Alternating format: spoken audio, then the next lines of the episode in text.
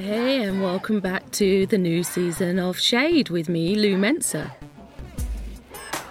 This season, we will be reflecting on the power of the image within the civil rights movement, and my guests include founding members of Black Lives Matter, photographers and editors from publications such as Time magazine and ID, curators and art critics, and together we will be reflecting on the imagery and the stories that came from the Black Lives Matter 2020 uprisings with the people who created them. And I want to say a big thank you to all of my Patreon patrons. I'm honoured to have you all involved in this show and supporting this work and elevating our stories. For as little as £1 a month, you can become a Shade patron and join others in supporting this work and elevating our stories. So go to patreon.com forward slash shade podcast to become a patron. So here we go Black Images Matter, Episode 4 the image of protest.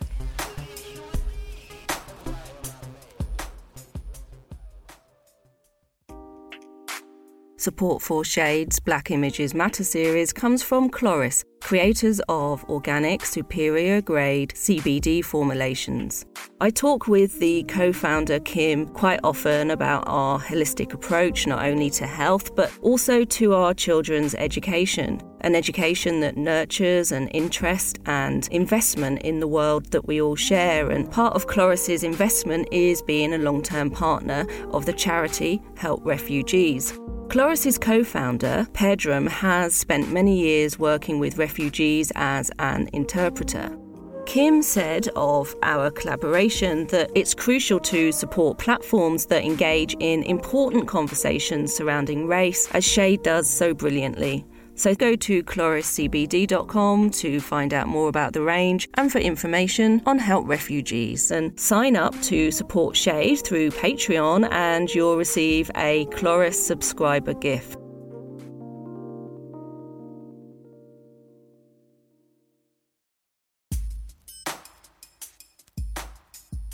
Okay, so here we go. Episode 4 In conversation with founding member of Black Lives Matter UK, Joshua Virasami. And in part 2, we're here from George Osei from the communications team at the Photographers Gallery in London. Joshua talks about the bringing down of the Edward Colston statue in Bristol and what these moments signify throughout our wider civil rights history. We also discuss the challenges of being a public facing member of the movement, and he talks to the requests for visibility regarding the donations that came through following the protests. We also learn how to take our activism off social media into our everyday lives. I agree you. It's very important that we have representation of ourselves in the media. I remember my friend, he's a writer, he's actually just gotten to do a creative writing master's at Goldsmiths. And he was telling me that he, he read a quote, but I think it was Gabriel Garcia Marquez that was like, it is incredibly important as people of color that as soon as we can write, we create mirrors for our readers because we don't have a lot of mirrors growing up. And I definitely, I certainly didn't have a lot of mirrors growing up. It's quite, to be honest, it's, it's quite difficult to think of like a time when I saw what I think is a proper representation of my life or my experiences on the TV or or anywhere really. I think maybe like music videos.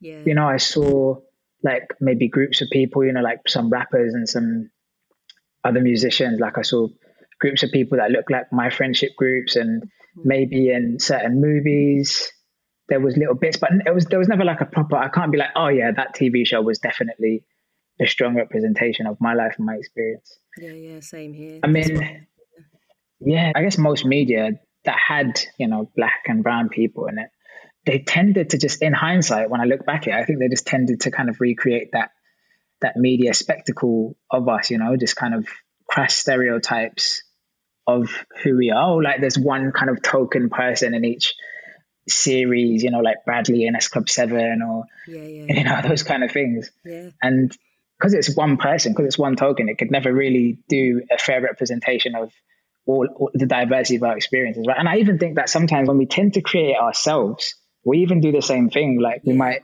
there's an experience that doesn't get framed as much in the media. So we put that one out, and that one becomes the repeated, you know, like young black men and in a lot of TV series and a lot of things they're kind of in, maybe involved with or around gang violence and around criminal activity and stuff like that. And that's true for a lot of young black men and a lot of the young black men that I grew up around. But it wasn't like all of us were all the time gang banging or on, on road like that. So yeah, yeah, I feel like there wasn't really one, and that's quite sad to be honest. Yeah, exactly. And that's why I asked that question because I'm hoping that commissioners who are listening to this or people who hold the power in creating stories in whichever form hear this because obviously this is a common thread. I mean, it's re- what's really beautiful was that is seeing the response to the Small Axe oh series. Oh my right? god, I know. And it's it's it's so beautiful. Like I'm getting shivers even thinking about it I now. Know, and it's like, but it's like in terms of an accurate representation of people's lives, that's tw- that's you know that's 20 years too late right? Yes yeah. But it's beautiful that it's happening and it's an accurate representation of our shared histories uh, of migrant communities.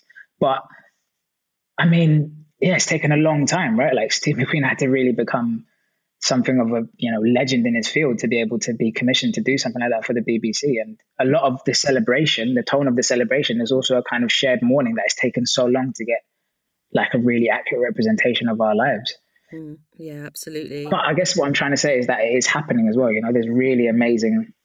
I'm part of a, a group. It's kind of like a network called POC, P-O-C-C. I know POC. It's, yeah. it's founded by Kevin, and Kevin was my Christmas guest last year. Like, he's the Don. Kevin's dope. Yeah, and Nana. Nana's amazing and you know that community of people that's a lot of people that are really making waves in in the media industries and making sure that this stuff doesn't happen anymore that we put our stories forward that we're commissioning people that we're not losing our talent to other countries because there's not enough work you know we're, and i'm really like proud of that community and seeing what it's doing and it's a really strong intervention and i think maybe what we're seeing is is a turning of the tides in terms of that kind of stuff. But still, you know, at the highest level of commissioning and, and, and various broadcasters, it's it's still quite you know, stale, male, and pale. But this season, we like we're talking about the power of the image. So moving on from the images that we saw growing up, um, I'm moving on to the images that come from the Black Lives Matter movement and ones that particularly came from the protests of the summer of 2020. And mm-hmm. one of the most widely shared images that came from the protest was of the Edward Colston statue being brought down by the Bristol yeah. protesters. And so we all know about that and we've talked about that. But I'd like to look at these kind of symbolic moments through a wider lens. And I just wonder what significance they have throughout our civil rights history. Mm, and that was definitely a watershed moment, right? And it's a really good question. I think, you know, when I think about the Edward Colston statue,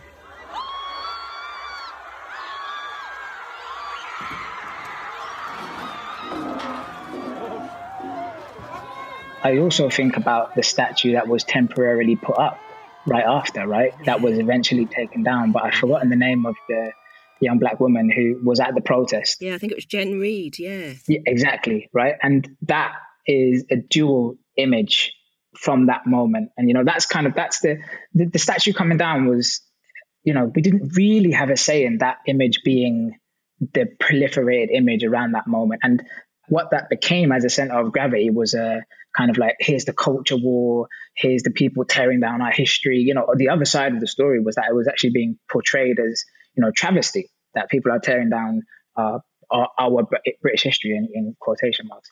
But for, for us, the image I feel that we we want to retain from that is Jen Reid, and it is all those people that were there with their fists raised, you know, doing the righteous thing. I think there's two different things that can be said about what these kind of moments signified, um, signify now and signified in the past. One is that these images, um, you know, a lot of people were talking about small acts, and a lot of people are sharing the actual image of the moment when some of those uh, scenes in uh, Mangrove happened, for example. Yeah. So, like the image of um, Barbara Beese ma- marching in T- Tower Hamlets community or in with the Bengali community. Yeah, yeah. And those images, you know, the image of a novelist, the rapper holding the "Stop Killing the Mandem" sign. Yes. Stop killing the Mandem! Stop killing the Mandem! Stop killing the Mandem! Stop killing the Mandem! Stop killing the Mandem! Stop killing the Mandem! Stop killing the Mandem! Stop Images from the Black People's Day of Action, you know, the biggest uh, black protest in British history after the New Cross fire. All of those images for me, all of those symbols are, are telling a story, right? And I, I, don't even need to go on, on, on here. You, I'm sure all of you guys know that's, you know, we tell stories through symbols. And I think those those symbols and those signifiers, on one level, they they kind of indicate moments of heightened kind of consciousness in our communities about the, the struggle against anti-racism and, and, and against capitalism. And they, they're signifiers of, yeah, that kind of huge discontent. They show that there's kind of an ongoing resistance to the hostile, unequal environment that our communities have always endured in this country. There's one that that's what kind of straightforward thing that I think it symbolizes for me. But then the other thing that it symbolizes for me, and especially with Jen Reid, with that statue to use the Colston image, is that Stuart Hall, who's one of my like I, I, I go to him a lot. And I think he's an incredible cultural theorist and an asset to our, our country and our community in terms of thinking through culture and media and politics. He would say that like we're not just passive consumers of the media, right? We're we don't just you know consume the media and it's an unbreachable place he's like actually we do storytelling as well you know and we can take for example these he talks about floating signifiers like the protester. It it sounds really concrete as a word but actually it's really it can be quite fluid and vacuous. And some people can take the protester and use the image of the looter and then try and combine the two and suddenly the protester is the looter right? We look at the riots. And i think what we did with Jen Reid and what we did, you know, with novelists and what we what we're doing across these protests is that we're doing our own storytelling as well, and we're using these these moments of signifiers of our story, right? And it reminds me of like I really go to um, the yes. pig in the Black yes. Panthers a lot, and that that image and how it embodied that image with so, so many different things, and it was able to tell a much larger story about imperialism and about history, about policing, about corrupt politicians, about it, you know, and we and we do this all the time. In my book, I talk about the Art Workers Coalition in New York. And they were like a collective of, of artists that came together and they were doing stuff during the, the Vietnam, the anti war mm. movement times. And there's this story of like, this really famous image that in, you know, it was like a kind of rallying image of that time of the anti war movement, And it was a now infamous image of the My Lai massacre, which still not enough people know about, which was when US soldiers entered this Son My village and they committed mass murder and rape and they, they killed children, they killed families, they killed babies. And there's this really famous interview where one of the soldiers, Paul Meadlo, is being interviewed on CBS and the guy says to him, and you guys killed men, women, and children. And he goes, yeah, men, women, and children. And the interviewer goes, and babies, you know, question mark. And then he goes, and babies. And those four words, they put that on that poster and the, the poster is called "And Babies." It's now like a kind of you know really renowned mm. art image. But those four words and that image became like the story of that moment, and that's us kind of recapturing things. So I think that's that's for me like the more interesting thing about the signifiers is that there there's a bit it's a bit of an open game. You know, we can we can actually come in and we can take things, and memes are like the ultimate version of this, right? Like we can take we can take the image and we can meme it, and we can make it ours. And I think that's what's quite beautiful about what's happening with the BLM movement and with other movements right now. You know, you say that you know so many people don't know about these things. And why do you think it's like deemed so radical to teach and understand these systems and, and these parts of our history in schools? Yeah, I mean, I think they're quite scared, to be honest. Yeah, I think so too. I think they're scared because we, I mean, we've always done this, right? We had supplementary schools when and that was such that's such a big part of our civil rights history and, and, and our like black history and black political struggle in this country. Such a big part of it was in the education and there was the black parents movement and there was so much work because there was you know, it was like segregation in schools here if we're really honest about it.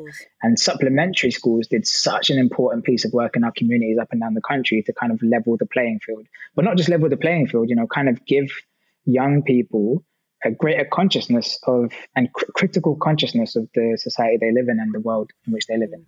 And I think they they know that that's really where it begins, right? Like that's where kind of any powerful movement begins with education. And there's this Assata Shakur quote that I kind of I, I'm going to put it in the book, but too many quotes in the book. I had to take out little quotes. But there was this there was this quote that was um she says, No one is going to give you the education you need to overthrow them. Nobody is going to teach you your true history, teach you your true heroes, if they know that the knowledge will help set you free. Yeah.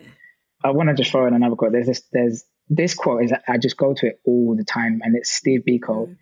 And he says, There's nothing more powerful in the hands of the oppressor, nothing more powerful in the hands of the oppressor than the minds of the oppressed. Yes. And I think the inverse of that is there's nothing more powerful in the hands of the oppressed than the minds of the oppressed, right? So they're scared and they and they can see that, you know, right now the government has outlawed the teaching of victim narratives. And we all know what that means at this moment in time, right? They've outlawed that. So if you're a teacher that's actually like, I wanna I wanna bring more resources and I wanna invite young activists and people to come in and talk to my students about this moment, this Black Lives Matter moment, this anti-race moment, this moment where we're talking about COVID 19, you know, the fact that we're four times more likely to die, one times more likely to be racist, four times more likely is just just open season, right? But if you want to do that, you could lose your job. In fact, you could put me maybe even go to prison. So I think that one, they know this is happening. Lots of teachers are really dope. lots of teachers are not, but lots of teachers are really dope. And they're they're trying to create a more ripe environment for their students to actually you know, leave education with the tools to be able to navigate the world. And they are scared. They're definitely scared that what, what's happening is that we are raising our consciousness in our communities. We are taking a hand over our lives and, and our communities. And I think that just scares them. Yeah, and that's why, on a, a, practical level, I think books like yours are so important. So, for children who aren't having access to a full and inclusive history and, and social and uh, political education at school, they can uh, mm. access your book and, and, and, get this information. And when we're learning about being actively anti-racist and disrupting power and we talk about so many ways that we can do this and i think people get a bit overwhelmed sometimes like there's so much that they can do especially if they're new to this journey and and i'm just thinking about your book now and if there's like one practical, accessible tool that, that people can use to, to actively start their journey, what would it be? Ah, oh, I think you're asking for a silver bullet. I know it's not easy and it's a, a well rounded, like comprehensive approach that we have to take, you know, in all aspects of our lives. I'd say it's probably read your book, but you know, that might be your answer, isn't it? I mean, I, I think, I think, yeah, definitely read my book. It's, it's a pocket book. It fits in your hand. It really is easy to carry around and it's really accessible to read, if I may say so myself. And I think it gives us a lot of histories that we don't get to read often. You know, hearing what you just said, I think actually it's about taking a step. It's about getting active in whatever way you want to do that. It's about doing a thing, you know, and that might be, okay, I'm going to start a reading group or that might be, you know what, I'm gonna I'm gonna start a podcast. Or it might be, I'm gonna find out about my local migrant solidarity group because what I'm reading about Windrush and what I'm reading about the hostile environment, it just sickens me. So I'm gonna find a migrant solidarity group and I'm gonna see how I can volunteer with them.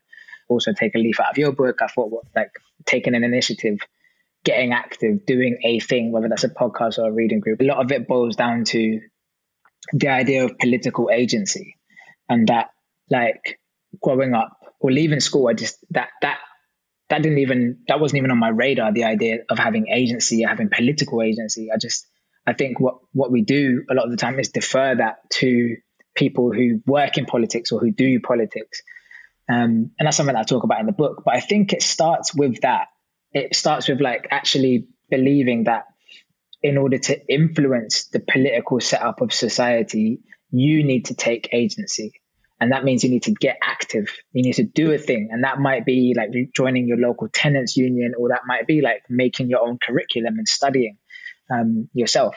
I think there's a deeper thing, which is um, one of my political heroes is is a guy called Fred Hampton.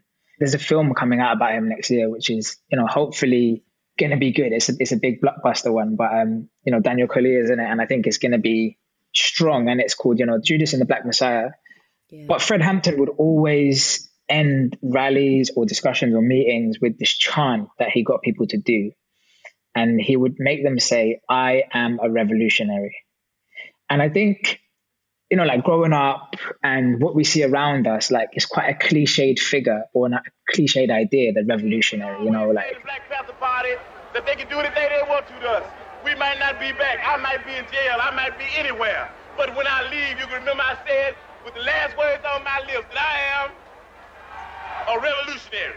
And you're going to have to keep on saying that. You're going to have to say that I am a politician. They've got like the beret on and they've, they've got these fantastical ideas and they're really utopian and they kind of dis- disassociate them from general society. But the fact is that, you know, the places where our family comes from, like in order for them to get independence, there had to be tens of thousands, if not hundreds of thousands, of everyday revolutionaries, people in their communities who would describe themselves as part of the revolutionary movement. Mm. And that, you know, it seems a bit distant, but in reality, you need to take a step towards becoming a revolutionary. In what and and a part of that is you defining that for yourself, what that means, but a part of that is also picking up the baton of people from the past. You know, the people in Mangrove, they were revolutionaries. They understood that in order to dismantle the systems, of white supremacy, of patriarchy, of capitalism, of imperialism, we have to really get to work on like first of all thinking what comes next. Second of all, building a movement capable of bringing what comes next.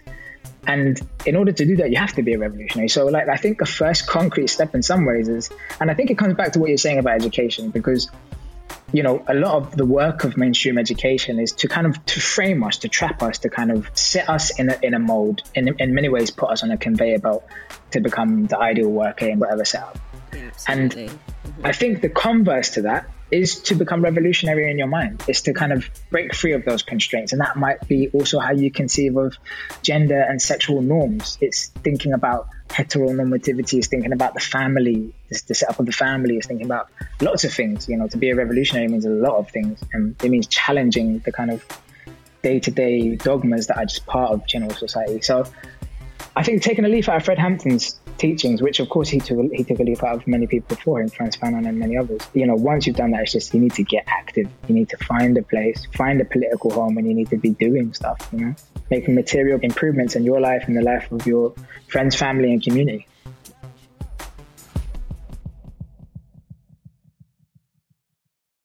Hey, it's Lou here with a quick break. I want to share a show with you created by my editor, C.A. Davis. It's called A Latto Thought, which I highly recommend, and, well, I'll just let him tell you about it himself. My name is C.A. Davis, and this is A Latto Thought an immersive podcast that dismantles post racial myths about mixed race identities. Analyzing American history, law, and empire, each episode examines a contemporary idea about mixed raceness in order to reveal that race is the lie that became real. You see, in America, mixed race people have been routinely exploited to both justify and challenge systems of white supremacy. The hypodescent rule became the formalized definition of hereditary slavery. But people are not mixed.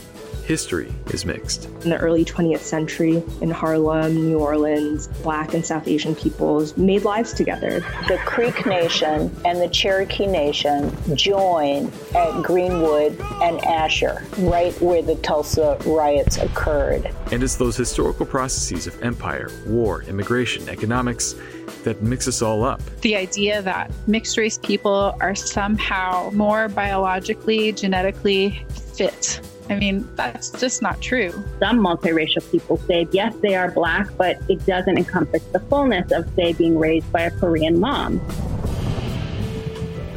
So tune in as academic research and histories are brought to rich sonic life and woven together with the voices of intellectuals leading their fields. Follow the show on Instagram and Twitter, both at LATTO underscore T H O U G H T, and subscribe on your favorite podcast app today. My name is C.A. Davis, and I'll talk to you all soon.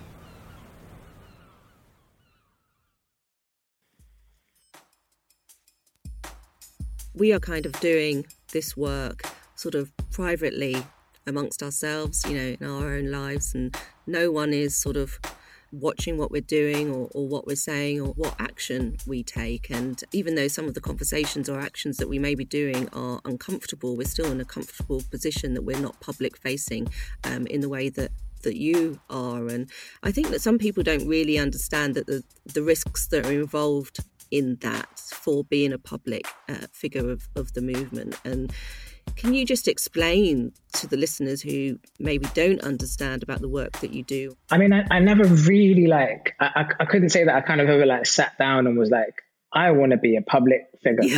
I think a lot of that, you know what I mean? Like sometimes you just want to do something. Yeah, yeah. And then yeah. part Same of that is that podcast. you. Yeah, yeah. Exactly, yeah, yeah, right? You wanted to do this. You never wanted to be a public figure. No. It was never about Lou Mensah. It's about Mm. actually the work, the people you wanted to bring on in a lot of ways, um, Yeah. ironically, you know. But it kind of comes with the territory sometimes. And also, a lot of it was out of my control. Like when I first got involved in like grassroots activism and politics and different things, like journalists and different people picked up on stories or they came to a court case um, and, you know, they were there and they kind of built a story. And then one person has a story, another person goes, gets that story and develops it. And then you kind of, it's out of your control in a lot of ways. But the other part of it, and, you know, I'm, I'm, always, you know, I have a massive imposter syndrome. I'm always like, am I really, should I be doing, you know, should I be doing this event? Should I be going to this youth group? Should I be going to this, this talk? But it goes back to like the thing that we were speaking about in the beginning about representation, which is like, I can come as I am and I can speak from my experiences as I often do, you know, growing up, getting harassed by the police, you know, being excluded from school or, you know, d- different things that happened to me. And I can talk about my family's experiences as immigrants, and I can talk about the places they come from as examples of like how the world is set up to still be an imperialist world. And and all of these things, I didn't I didn't have that mirror. I didn't have that person really around me. Often the people who do politics, even in the left, wherever, a lot of them are like not really people I grew up around or saw or heard. Mm. So in that way, I think it's also important that I'm about and I'm saying things and I'm talking about things from my experience. But I didn't really make a decision. And I think I think it is important for people to know that there is a lot of risks that come with this for sure. People in the groups that I've been a part of, they've had their businesses destroyed. Mm-hmm. They've had people come for their family. I've had the I've had people have talk about my family, talk about my sister where she's doing an internship, putting that into the print media. You know, I've had them come to my house, harass my mother on multiple occasions, come to my house, stake out in my neighborhood, ask my neighbors what I'm up to. You know, that's that's the kind of lighter version of it. The other more, you know, horrible side is that far right fascist groups putting up addresses of some of our members, you know, trying to rally people down, you know, in far right forums, people discussing you, discussing mm-hmm. who you are, where you live, what you do. These people aren't messing around, you know, like mm-hmm. they're terrorists, a lot of them. They go out and they shoot politicians. They've shot a politician in this country. They've they've driven into crowds of people. They they're violent, a lot of these people. So there is a risk that comes with it. And I understand why a lot of people who do this kind of work are not keen to put their names out. Um, but in many ways, like I said, I didn't really have a choice. For example, this summer, like my name popped up in quite a few different papers and stuff like that. Um, but I was I didn't do a single media interview. I didn't do uh, any talks in that period. I was really just behind the scenes trying to help people who are organizing protests and trying to do different things to support that that moment. Um, but my name came up, so again, it's totally out of my control. Um, and I didn't respond to any journalists, you know, and a lot of them were asking for stuff. I didn't give them anything, but you know, there's a story that they want to tell, and sometimes I'm, you know, sometimes it's out of your control. I'm, I'm an easy target because I I didn't, you know, finish university because I have a criminal record, because I was like a rapper, because, you know, I'm, I'm a musician in that sense. It's like an easy thing, like this dropout, university dropout rapper guy. It's easy pickings for them. Yeah, absolutely. And I don't think people understand that because that's the not the work that, that they're doing. And that's why I wanted to give you the space to help them understand what the environment can be like for you. And there's so much opposition sometimes to the ideas that we're sharing, you know, and um, it's very difficult to process sometimes when you know the message is very simple. You know your focus is on equality and equal human rights. Like it's not that difficult. So their opposition is a very weak position that they're in. So how do you manage to stay strong? I don't think it can be understated and it's always important to learn about and i put this in the book like to what extent state surveillance and sabotage affects political movements and especially po- uh, political movements in the black community. Like right now, there is a hearing, there is uh, an investigation, there's a trial going on about spy cops. And a lot of what is surfacing, as has surfaced before, is that there's been thousands of thousands of campaigns and activist groups in this country that have been surveyed and sabotaged by the government over the last um, couple of decades. And many of them, a disproportionate amount of them, are family justice campaigns, right? People who are killed in police custody in this country.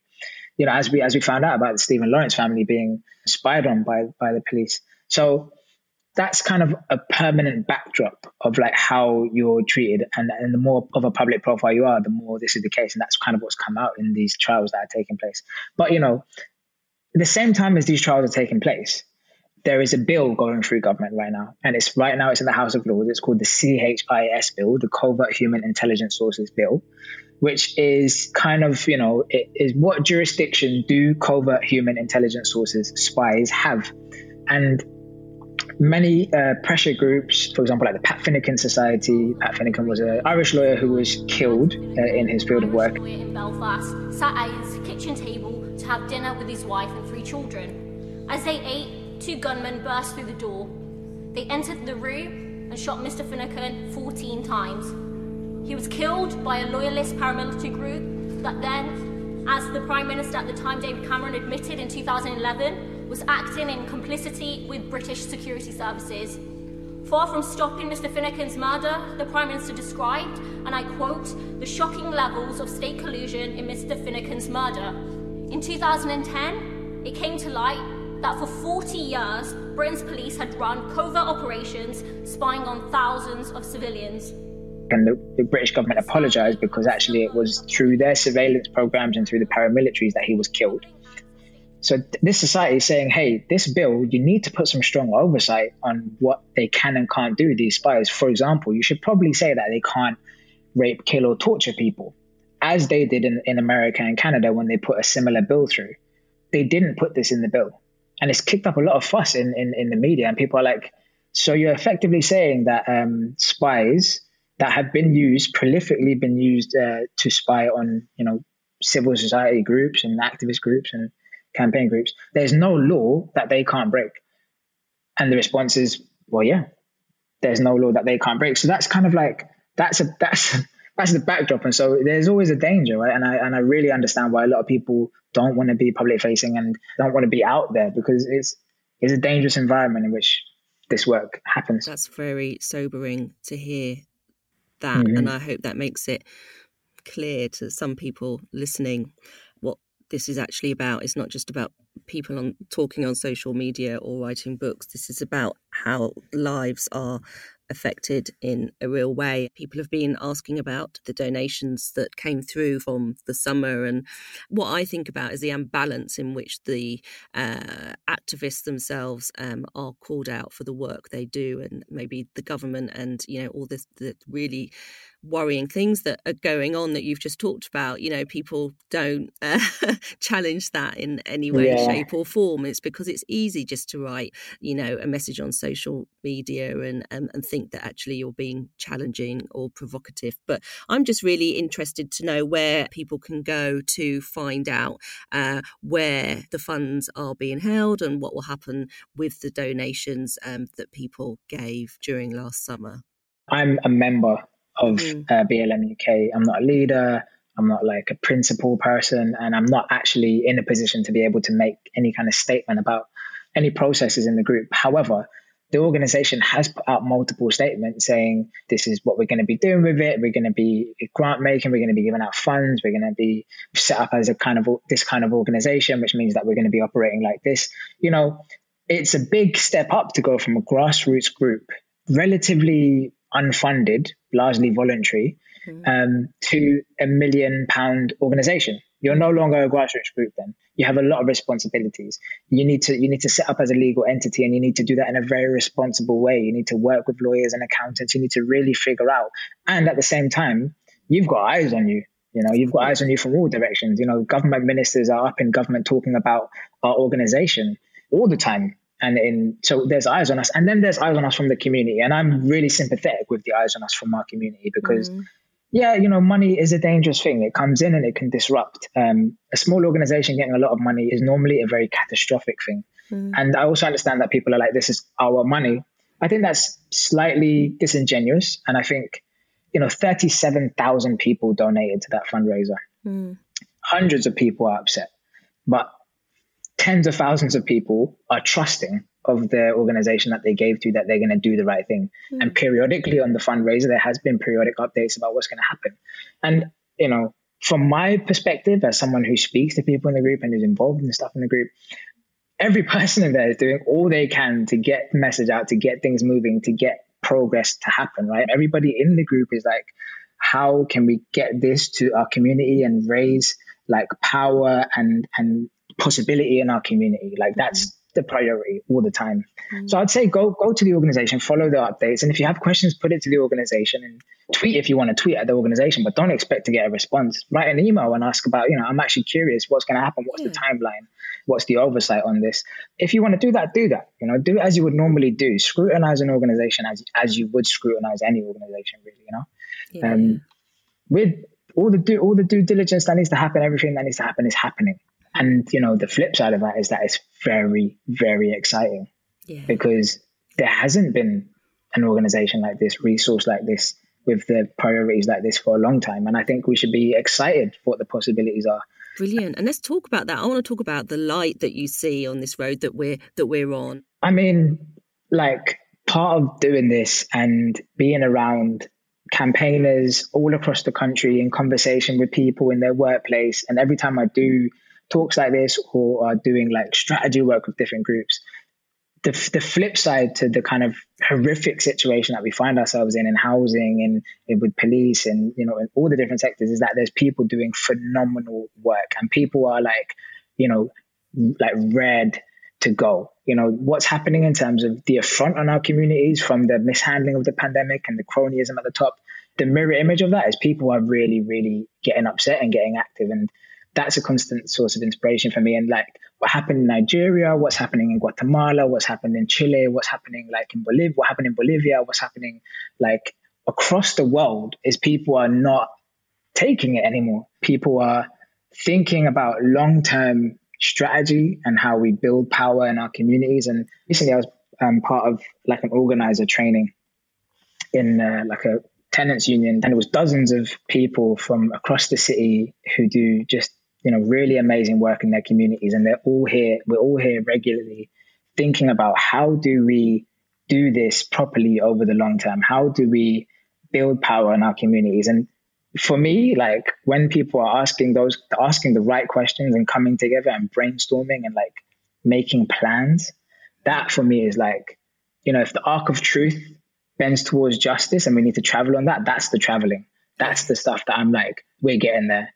But you know, I'm sometimes overly optimistic, and I remember like I, in the book, I was like, I had a um, chapter title that was like "We will win," and I really love that phrase, and and they use it a lot in the Black Lives Matter movement in the states. And my mate came and he was like, I, you know, he he tempered it a bit. He was like, you know, that's true, that that's true in some ways, but what about we can win? Because we can win is like actually we can win if we get active. And as I look around me, as I look at how we're responding to the crises that we face, climate change, COVID, people are taking steps and they're taking serious steps. And therefore, for me, it's like, it's not a, uh, like a matter of like if, but when, you know, and I hope that the when is in time, you know, that we don't, you know, it's not two minutes to midnight, that we actually manage to really get back people power. But I think it's when. And I think if you ask me, soon, inshallah, soon you know, that change is going to happen. But I see light on the road for sure. And now for part two with George Osei from the communications team at the Photographers Gallery in London.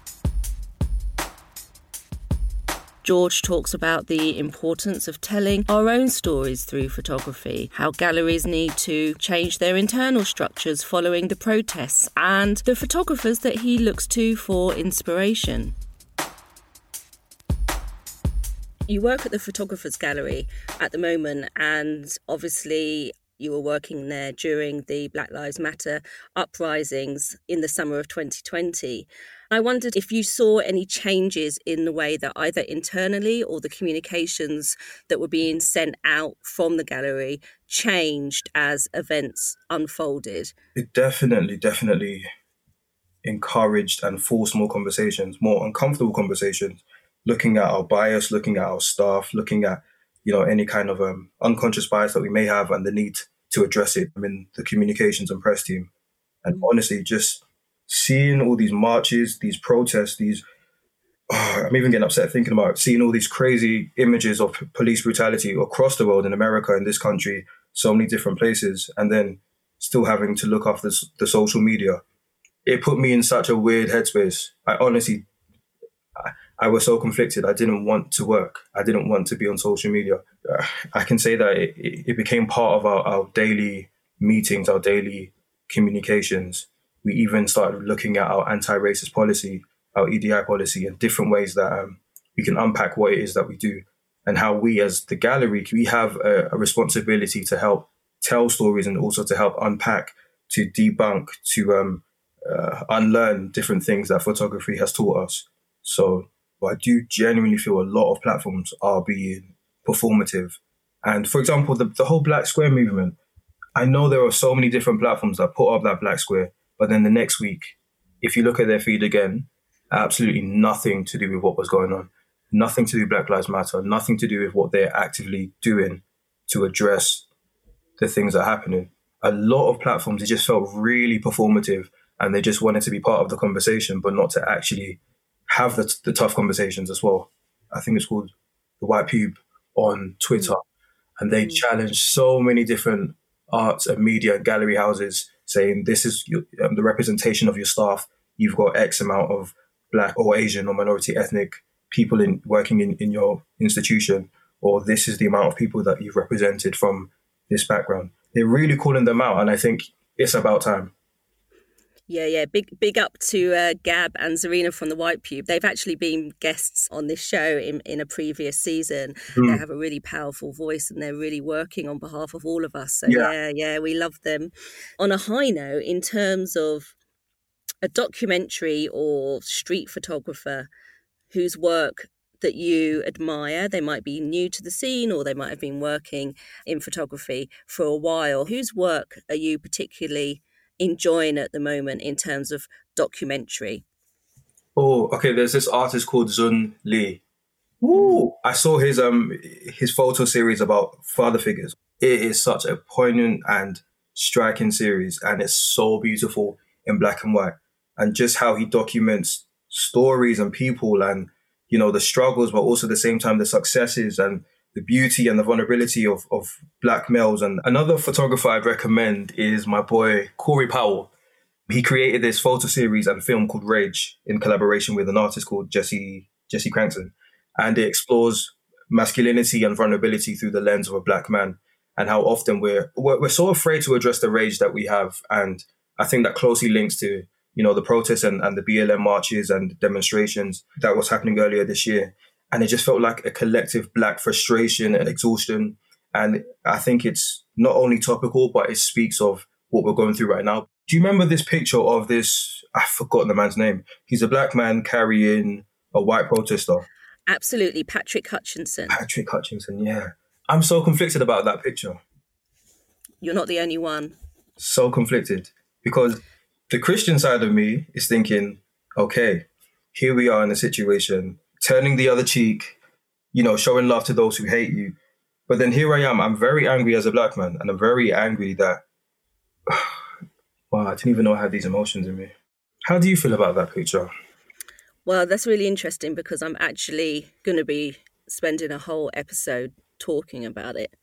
Okay. Because it has brought up so many feelings in so many people. Mm. The problem with the image for me was was not what was happening in it. You know, Patrick did the right thing. Mm. The problem that I had with it was the conversations that were coming from mainly the white mainstream press when they saw that image and what it did was was say, look, this is a black man basically representing the whole black community Mm. and he can rise above everything that is happening so therefore why can't you the Yeah. issue that i had with it was is that they called the person that he was carrying a counter protester Oh. and i'm thinking hang on a minute that makes me hugely uncomfortable and also angry if we cannot name what is actually happening Mhm. then how are these conversations going to move forward you're not a counter protester if you're there to try and derail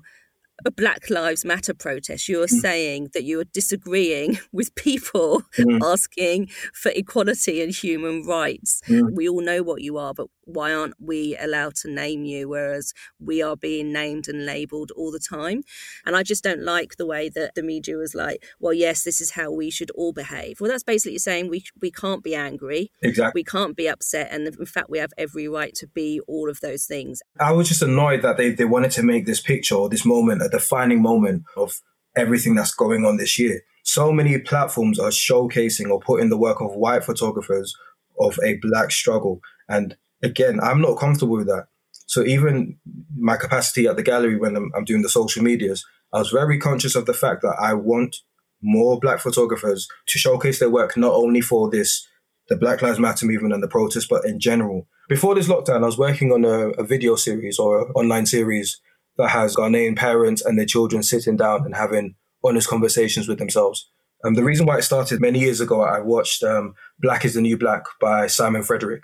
I was so inspired by just seeing all these, you know, black faces and hearing their stories and, you know, them navigating through being black and being being British as well.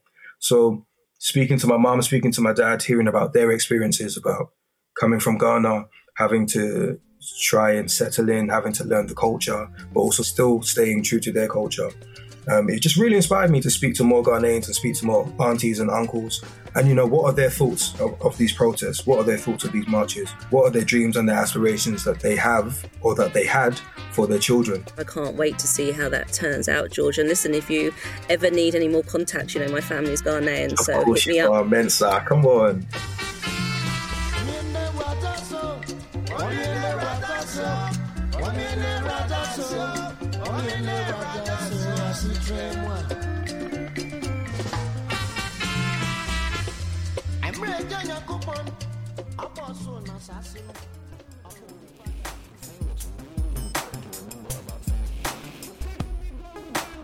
I want to round up with a quick thought on this conversation. What's striking about talking to Joshua is that while many of us engage in activism in different ways, not many of us are so driven to have to endure police surveillance in the way that Joshua has described. It's extraordinary that this should be the case in 2021, because to be an activist is, is not to be a criminal. And I left my conversation with George contemplating the reactionary nature of our response to the protests and the effect that that has on our ability to process what happened. It reminded me to recognise how much we are carrying. The conversations at the time brought up so much about the inequalities we experience in all areas of our lives. Obviously, regarding police brutality, but also the inequalities in healthcare, education, and in our workplaces. And also, we were still expected to be as present as we always were in our relationships and our friendships and in our caring duties. We've been expected to be as productive as we were before the protests and before the pandemic. But the loads we are carrying have been heavy, so I hope in some way that the conversations this season support you in processing everything that you witnessed and experienced last summer.